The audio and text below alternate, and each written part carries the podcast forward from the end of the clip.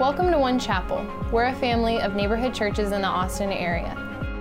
Our vision is to help people move from where they are to where God wants them to be. It's a place to connect, grow, and serve the communities where we live. You can learn more about One Chapel and how to get involved at onechapel.com. And now, here's this week's message. So good to be with you today in church, and I want to say a special greeting to all four of our campuses that are joining us by simulcast and online today. And I want here Austin, Austin and Kyle and Lake Travis. All right, all you guys, I want you to welcome our newest campus, Liberty Hill. Come on, everybody. We're so thrilled to have you guys with us, and it's good to be together today. And we're, we're all together because we're launching a brand new series called All That Matters. And all that matters is a really important idea. We're going to talk about things that truly matter in our lives. And uh, there's, there's several ideas that we really embrace together as one chapel. And uh, I think every campus has these four steps on the journey hanging on a wall somewhere. And those four steps are we want people everywhere to experience God. And when you, when you come to Jesus for the first time, you experience Him in a way that is really foundational to your life. And the good news is it's not just one experience, but there's a, multiple experiences because it's a relationship. And so it's so significant that we experience God. But then when you come to Jesus, guess what? You're not kind of done with all your problems, right? You, you, you, you got some more stuff you got to walk through. And that's why it's so important that we find freedom. Everybody say, find freedom you got to find freedom and we do a lot of a lot of ways we can do this. Small groups and things like catalyst which is our leadership and discipleship experience and and there's ways that we get rid of our our, our wounded yesterdays and we experience freedom in christ. And then we and then we, we go from there to discovering our purpose. Everybody say discover purpose you, you have to discover a purpose. The two best days for you were the day you were born and the day you discovered why you were born. There's something powerful about realizing that God has a purpose for you, specifically for you, the way you're wired up. He has something for you. And we want to discover our purpose because we are all called to make a difference. Say it together with me. Make a difference. Making a difference is what we're doing here. It's so important that we believe that the ultimate purpose for our gathering, for us to be together as a church, is to make a difference in this region. To do what God has called us to do. And as we hit the fall and we have a kind of ramp up into the holiday season. It's really important that we understand why we're doing the things that we're doing. And we're going to focus, we're going to turn our focus on others. We've had several really good series where we're talking about really profound things that influence us.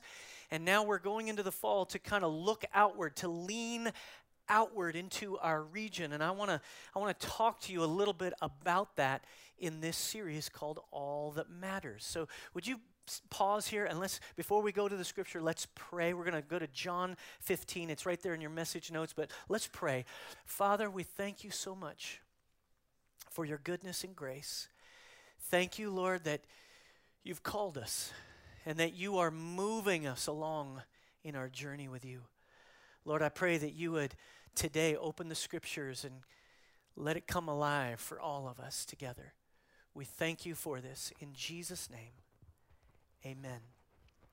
John 15, verse 8, Jesus says, This is to my Father's glory that you bear much fruit, showing yourselves to be my disciples. If we continue along in the reading, in verse 9, it says, As the Father has loved me, so have I loved you. Now remain in my love. If you keep my commands, you will remain in my love, just as I've kept my Father's commands, Jesus said, and remain in his love.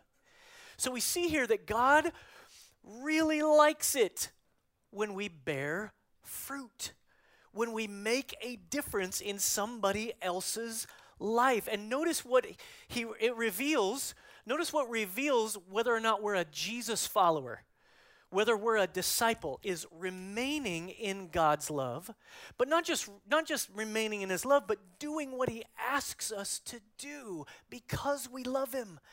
And this begins to bear fruit in other people's lives because the love of God doesn't just come to us, it pours out through us. That's the purpose.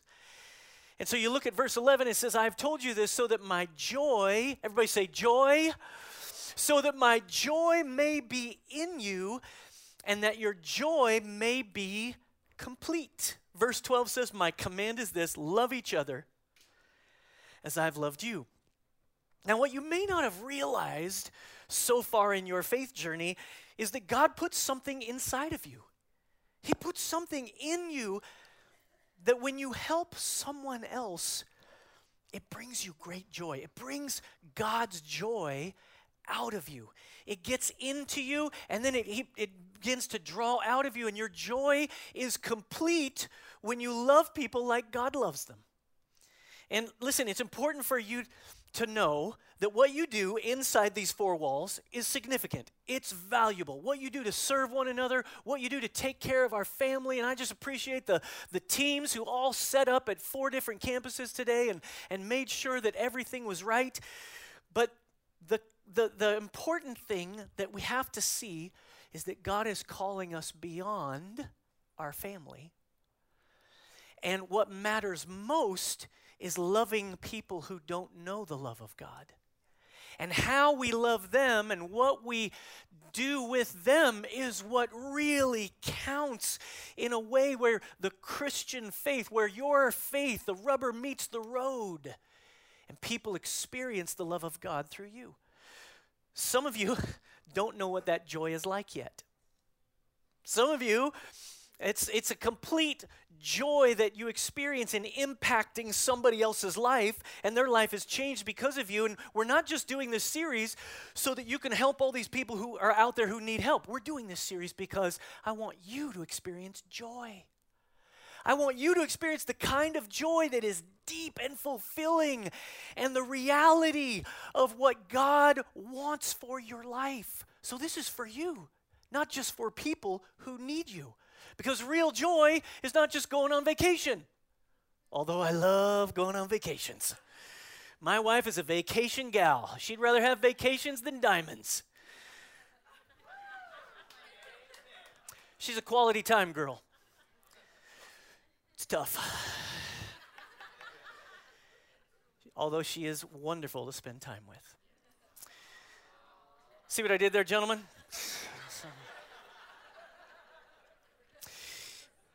Real joy is not just winning football games, although last second field goals are pretty awesome. They should have won that game by a lot more than two points. Real joy is not just making a lot of money, even though I like money. Real joy is when you live for the good of another person. And listen, you may not believe it, you'll have to try it to experience it because sociologists have actually called this idea something called transcendent living. There's an idea here that people recognize everywhere, that humans are wired up for it. It's when the way you live, live be, lives beyond yourself. It's what, what I live, when I live my life, it goes beyond me and it goes into other people. And we call this around here leaving a legacy. And that's what we're doing this fall as a church. Is we're, we're leaning out into people's lives. And when we live this way, God does something so profound. He, he gets involved and God blesses us. He blesses you and me so that we can be a blessing to others. God says, if you'll live like this, I'm going to bless you. What does the word blessing mean? It's your first fill in the blank there on your message notes. Blessing means when God says, I'll give you more than you need personally. I'll give you more than you need personally. But I'm not we're not just talking about money here today. No, we're we're going to we're talking about ideas. We're talking about health. We're talking about talents, opportunities, peace, gifts. And it's for you. You should use what God gave you. It, it should be used for you. It's okay. I want you to use it for yourself, God says, but I don't want you to use it all on yourself. Don't use it all on yourself. And this is challenging in our culture. In fact, the journey of our Christian faith began with this statement to Abraham in Genesis 12, verse 2 and 3. He says, I will make you into a great nation, and I will bless you. I will make your name great. And what is this next phrase? I will make your name great, and you will be a blessing. I will bless those who bless you, and whoever curses you, I will curse. And then it says, and all peoples on earth will be blessed through you. And that's a big deal. God says, I'll give you more than you need. And so you can be a blessing to others. All peoples on the earth will be blessed through you. In other words, Abraham, your blessing is going to live beyond you. The blessing I give you is going to live beyond you. And when your blessing lives beyond you, we call this, at One Chapel, we call it leaving a legacy. When your blessing lives beyond you and starts to influence other people, it's called leaving a legacy, a legacy of God's grace, a legacy of God's love, a legacy of who you are as a person and who we are as a church, who we are as a family. Some of you are like sitting there, you're like, come on, man, you're talking about a, you're claiming a 4,000 year old promise to one guy for yourself? And I would say to you, yes, I sure am. Because it's not just for him, it's for us too. Look at Galatians 3.14. This is in the New Testament. The Apostle Paul is talking to a group of believers, and he says, Through Christ Jesus, God has blessed the Gentiles. Who are the Gentiles? Everybody who's not Jewish, everybody who's not from Abraham's line. God has blessed the Gentiles with the same blessing he promised to Abraham. See, it wasn't for just one man. At one time, God said, I'm going to do for you exactly what I did for him. Hey, everybody, this is why we exist. So this blessing can be realized to the rest of the planet. Don't forget it because it's easy to forget, right? It seems like all around us is a gravitational pull to selfishness, towards our own desires. And so throughout the New Testament, there are reminders over and over again through the scriptures that this is just, that's not just about you, it's about other people. And you got to embrace that. Look at this passage in First Timothy. In the scriptures, a lot of times the books of the Bible are named after either the writer or the person it was written to. And in this case, it's written to a pastor, a young pastor named Timothy. And the Apostle Paul is writing to him, and he says in 1 Timothy 6 17 through 19, command those who are rich in this present world not to be arrogant, nor to put their hope in wealth, which is so uncertain, but to put their hope in God, who richly provides us Check it out. Look at it. With everything for what? What? Our enjoyment. He says, command them to do good, to be rich in good deeds, and to be generous and willing to share. In this way, they will lay up treasure for themselves as a firm foundation for the coming age, so that they may take hold of the life that is truly life. He says, don't put your hope in wealth. That's a dead end. You can't depend on it. He says, Put your hope in God and stay with me on this mission that I've called you to, this purpose. Check this out hope in wealth equals arrogance and uncertainty. All you have to do is look around in our culture, and people are putting their hope in the stock market. They're putting their hope in their career path. They're putting their hope in, in the lottery sometimes. It's all bad. It none of it works. It's all uncertain. It's all, it's all anxiety and pressure, but look what the Apostle Paul says. He says, Put your hope in God, and that will result in his provision and your enjoyment. provision and enjoyment.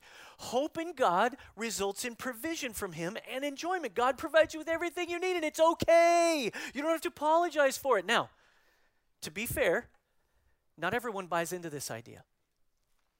There's a something called the ascetic gospel that we don't necessarily subscribe to. It kind of says, it simply says, you're only really godly when you're poor and you have nothing. I don't think that's what the scriptures teach. God has blessed us with things and we should enjoy them because He loves us, right? Examples would be houses, cars, clothes, queso. When I came to Austin, I enjoyed a little too much queso, never been able to get it off. There's, um, there's all kinds of things in our city it's growing like crazy. Property values are going up. Population is growing. And there are all kinds of people in this city. And you could complain about it, you could whine about it, and many of you do. Oh, the traffic. Oh, people are ruining our cool city. Listen, make no mistake.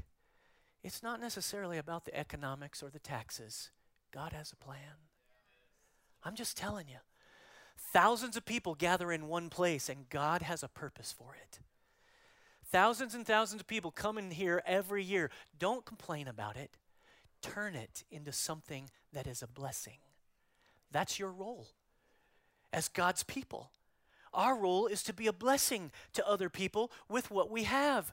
We take those things and we turn them into something good for others. We're generous, we share, we are rich in good deeds, this passage said, says, and in doing so, we find a life that is truly worth living. Good deeds and generosity will result in a life that is really living, like it's actual living.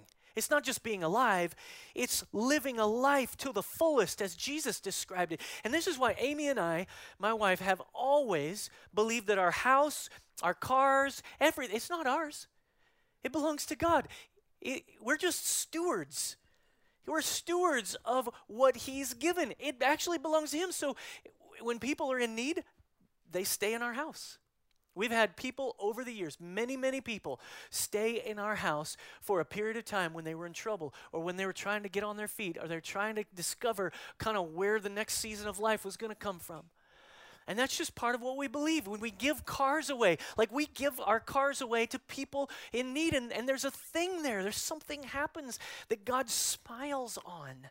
And it's so important. Andy Stanley, the brilliant author and pastor, of North Point Church in Atlanta. He, he wrote this book, and the book's called How to Be Rich. And the premise is that he, he believes that more people are rich than they actually realize, and that, that, that, that a lot of us are rich and we're not good at being rich. We're bad at it.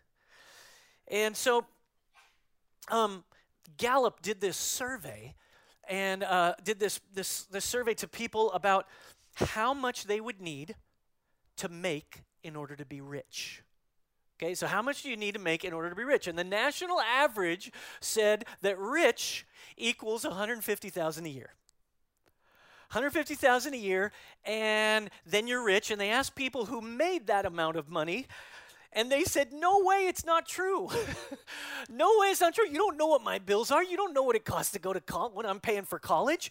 It's like, that's not it. They didn't feel that way. So they changed the survey and they decided to ask people who made 30,000 to 35,000 how what how much do you need to make to be rich and those people said 75,000 is rich like when when you make 75 that's when you're really rich but you ask those people who make 75,000 and they'll say no that's, that's not rich. That's not enough. And then they ask those to subscribe to Money Magazine.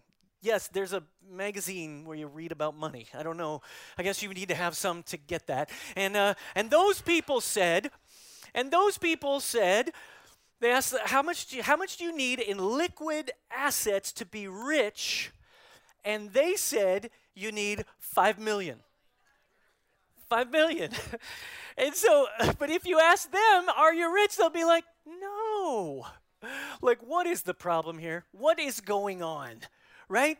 Because here's the bottom line nobody is rich, but everybody knows somebody who is. Nobody's rich, but everybody knows somebody who is. It's always them, it's these other people. So, what's going on here? Who are these wealthy people anyway? Here's the truth if you make somewhere between 44 and 45,000 a year, you're in the top 1% of the richest people on the planet. Think about that. It's in your, in your message notes 1%. 1%.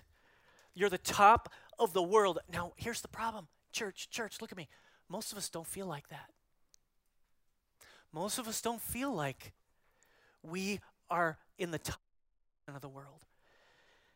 But that is who we are. That is who we are. If I ask you how many of you are rich, you'd say, no, not me. But if I asked how many of you are blessed, well, then you might say, yeah, I'm, I'm blessed. I want to be blessed. And it's a thing, it's a perspective. And I, I can prove it to you because Andy Stanley, he says we have rich people problems. Rich people problems. You know, like for instance, the Wi Fi in this airplane that I'm flying in is so slow. right? Like, like okay, here's, a, here's, a, here's another one. The clothes that you put on today actually live in their own room. and you went into that room this morning, it's called a closet. And most of you went into that room this morning and said, I don't have anything to wear. this is this is a problem. Like we have to have perspective. Now listen, listen, listen. I'm not trying to guilt you. I don't I don't want to use guilt's not a great emotion as a leverage tool. I, I, I don't think I don't think we need to have guilt as part of our life. In fact, I think God doesn't want us to be guilty. He wants to free us from that. But He does want us to be responsible.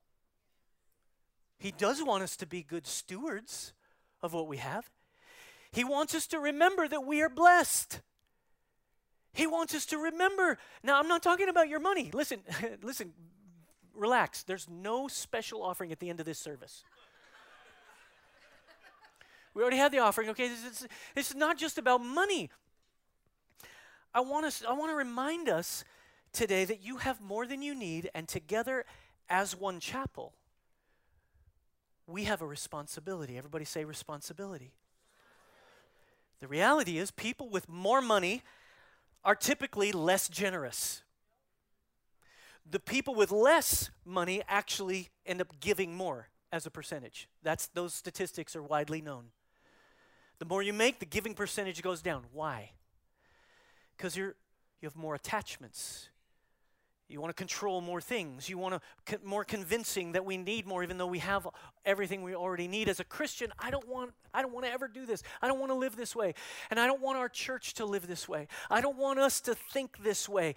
I want whatever God gives us that we're the kind of people that are willing to give it away and be generous to others.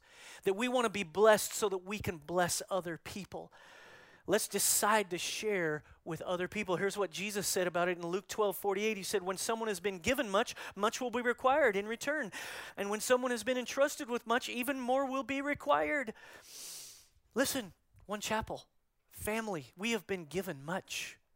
We are really blessed.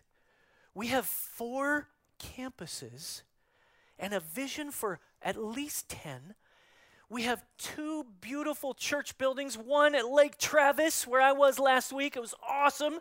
And a beautiful church building at Liberty Hill.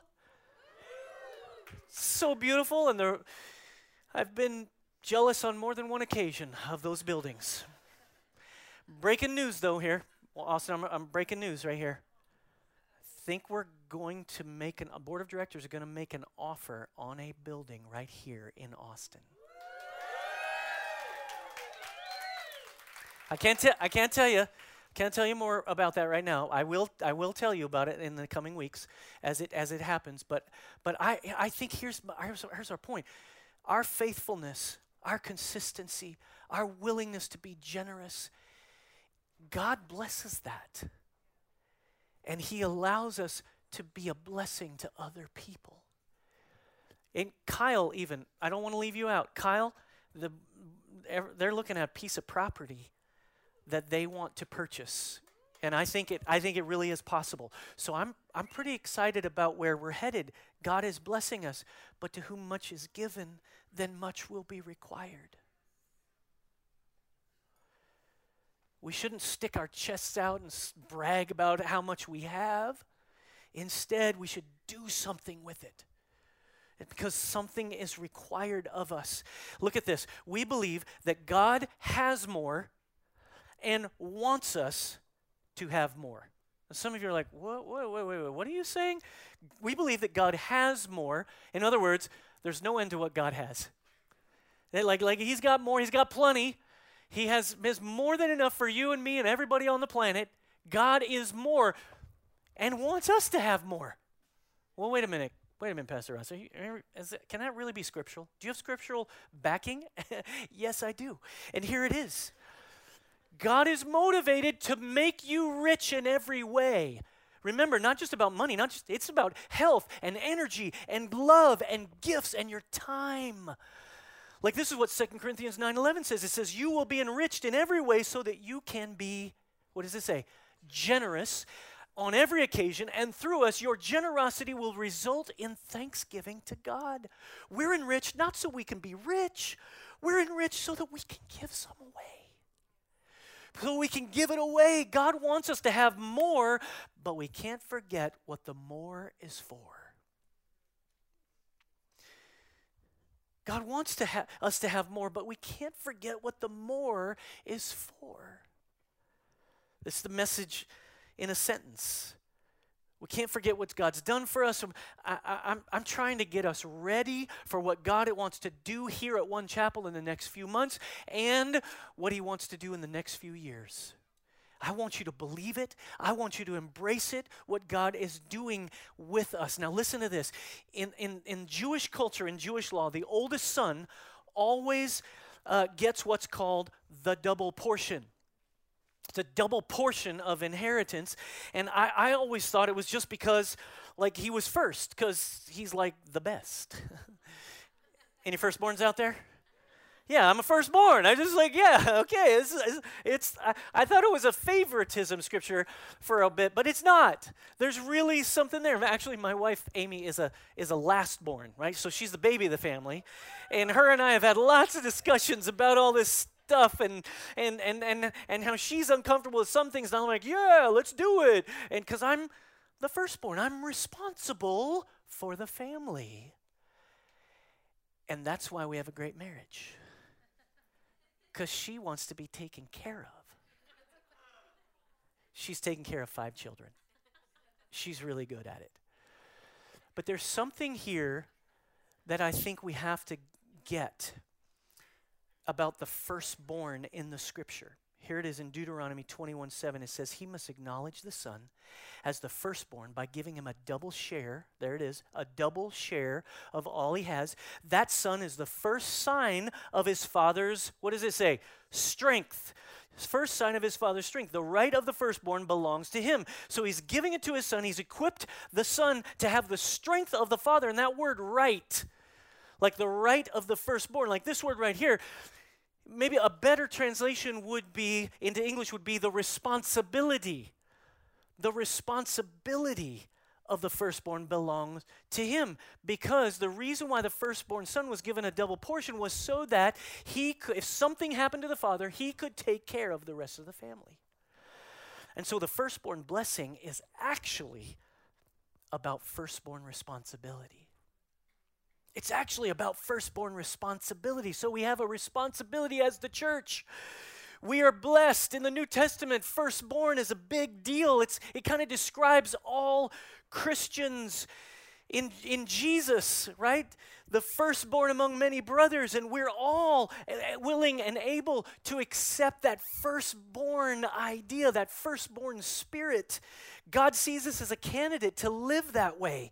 And He's looking for people who will take care of the rest of the family, who will take care of others, who will not say, Thank God I was first, I get my stuff. No, but that will actually look to others and, and realize that it costs us more because we're responsible for other people to experience God's grace and His love.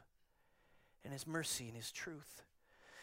Listen, this is why we give 10 per, more than 10% first every year. This comes out closer to 15%, but we we just it's a practice. We give the first 10% away every month, every every year we give it away to missionaries sh- spreading the gospel around the globe. We we give it to church planting, to people planting churches. You invest in that by your giving. We partner with local uh, organizations and ministries right here in our city who are laser focused on social and societal problems. I mean, we are committed to that because we're blessed to be a blessing. So we give the first away. We give our first and we give our best. That's what tithing is, by the way. Tithing, some of you are like, what's that? That's when you give percentage. You, you, you practice percentage giving, and you're just deciding, I'm going to give this away because this is who I am. And I just wanted us to be reminded today the reason we adopt an elementary school the reason we gave Christmas bonuses to teachers for the last two years, like each campus, each of the three campuses that were in existence gave to two different schools over the last couple of years, and that's six schools where, where it was, you'd think that we gave the teachers a car the way they reacted like they got a little it was a little tiny card and we, they'd open it up and there was some cash in there and there were tears and people overwhelmed. Why? Because they're some of the most overlooked people in our culture. They're certainly underpaid and they just needed somebody to recognize them and say we see you and we want to bless you for what you do for our kids and we didn't do that as a project. Like that's we don't see them as our pet projects. We see those people as valuable to God. And we see them as us. We are them, they are us. This is what God wants from us is to take care of this family and to take care of others who are not yet in the family. And I want you to see that. Hebrews 12, 15 through 17 says, Look after each other. Look after each other so that Sorry, I lost it. I lost my lost my place. Look after each other so that none of you fails to receive the grace of God. Watch out that no poisonous root of bitterness grows up to trouble you, corrupting many. You know what that means? It means instead of getting jealous of each other, instead of getting bitter at each other or comparing yourselves with each other, I want you to look after each other.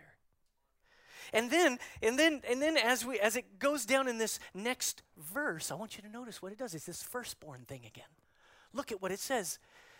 It's a passage where a famous story from Genesis where Esau gives up his birthright to Jacob. And he says in Hebrews 12, 16 through 17, it says, Make sure that no one is immoral or godless like Esau, who traded his birthright as the firstborn.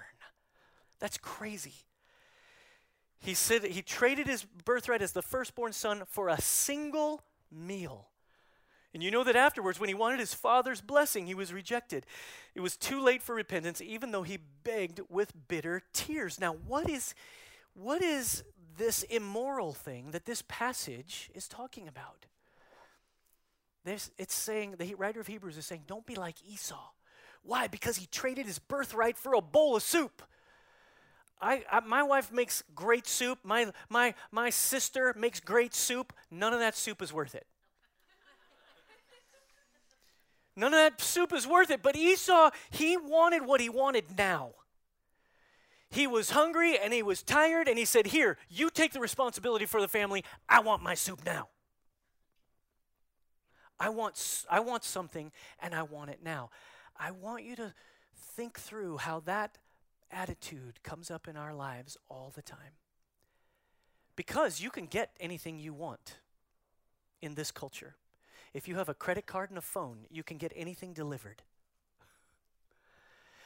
And so there's a thing. I want what I want, and I want it right now. See, I, I don't want us to be this way. I don't want us to get bitter. I want us to understand what God is doing with us. And, and, and I want us to move into this fall, and I want us to think about leaning out into our city and into the region. And so I want you to be motivated. And, and we're doing th- several things over the next few months, but I want to highlight three of them. Here's the three. Uh, we're going to doing something called feature presentation, which is a movie series. And a movie series is a big deal around here, but I want you to understand this series is not for you. It's not for you, it's for other people. It's for people who are far from God because they can hear biblical truths better through stories they already know.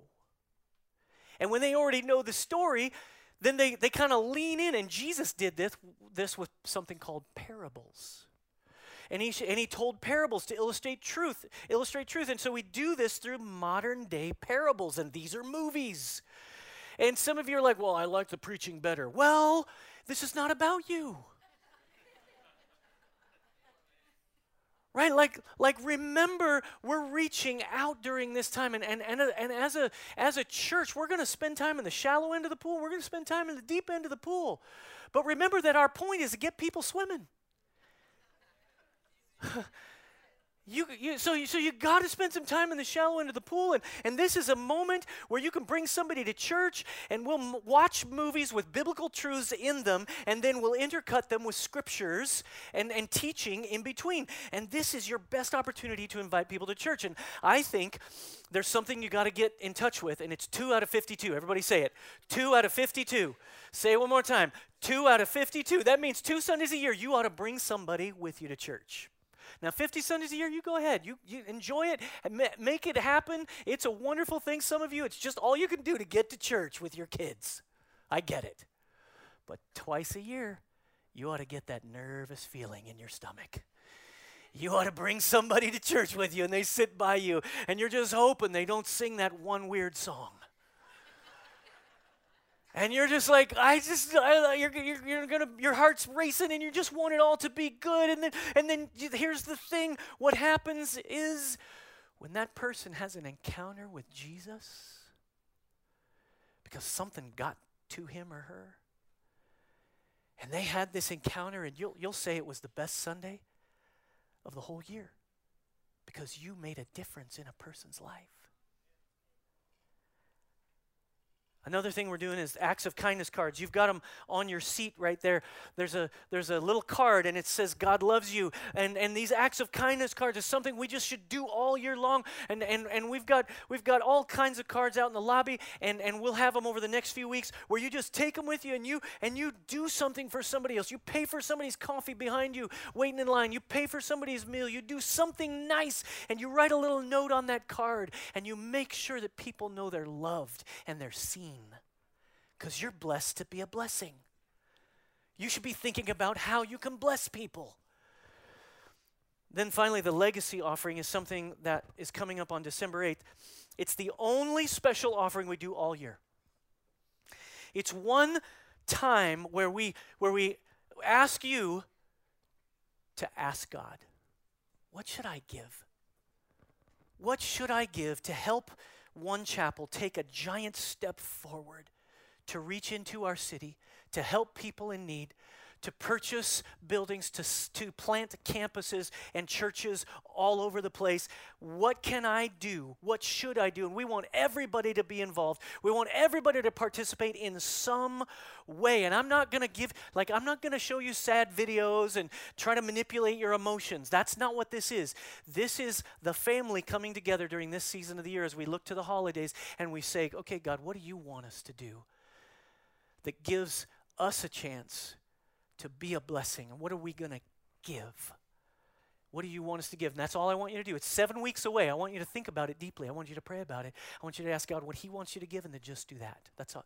That's it. Nothing else. And when you do that, when you decide, I'm going to be part of something like that, God looks at you like His firstborn and He likes it because God likes it when we take care of the people He loves. He likes it when we take care of the people He loves. My kids, when we were living in Colorado, they didn't have extended family. We didn't have family living there, didn't have grandparents.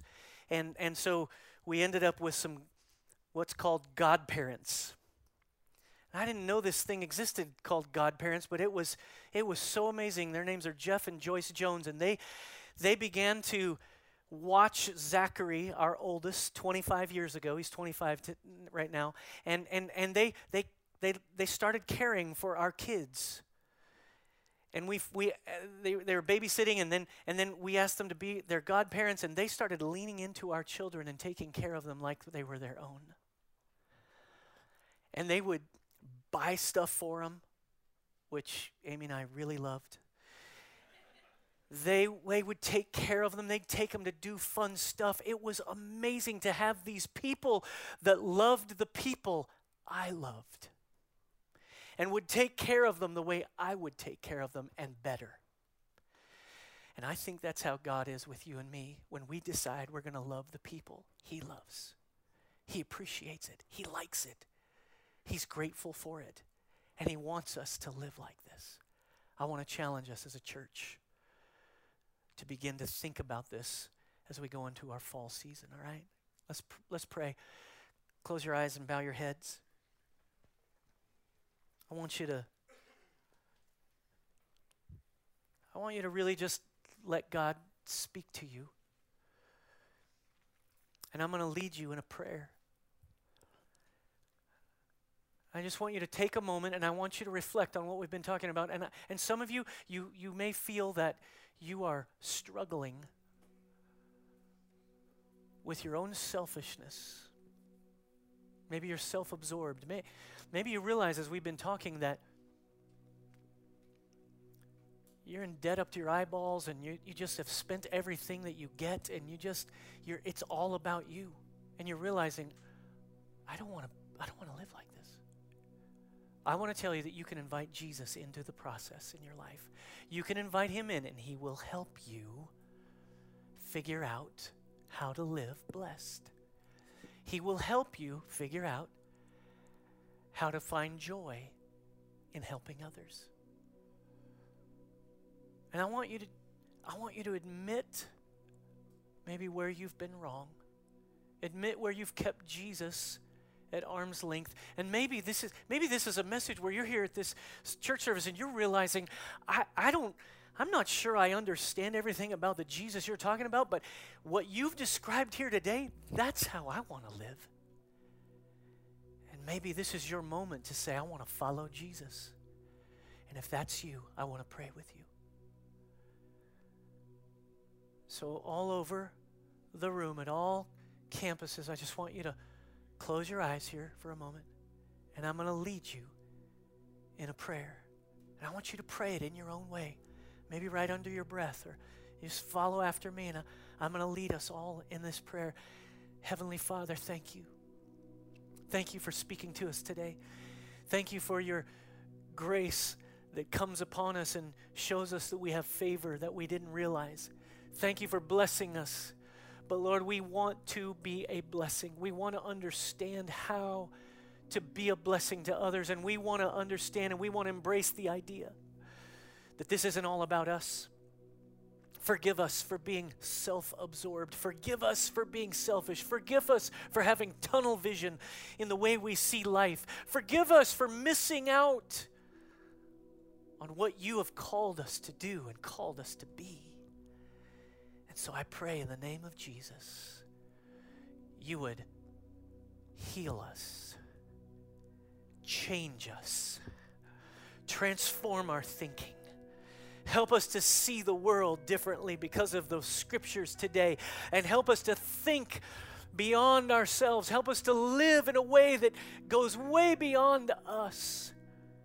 Show us how to do that as we follow you. Lord Jesus, we choose you. We choose to follow you. We choose to live like you. We choose your way instead of our way. We thank you for your forgiveness. We thank you for your healing and transformation. And we surrender to you today. In Jesus' name, amen.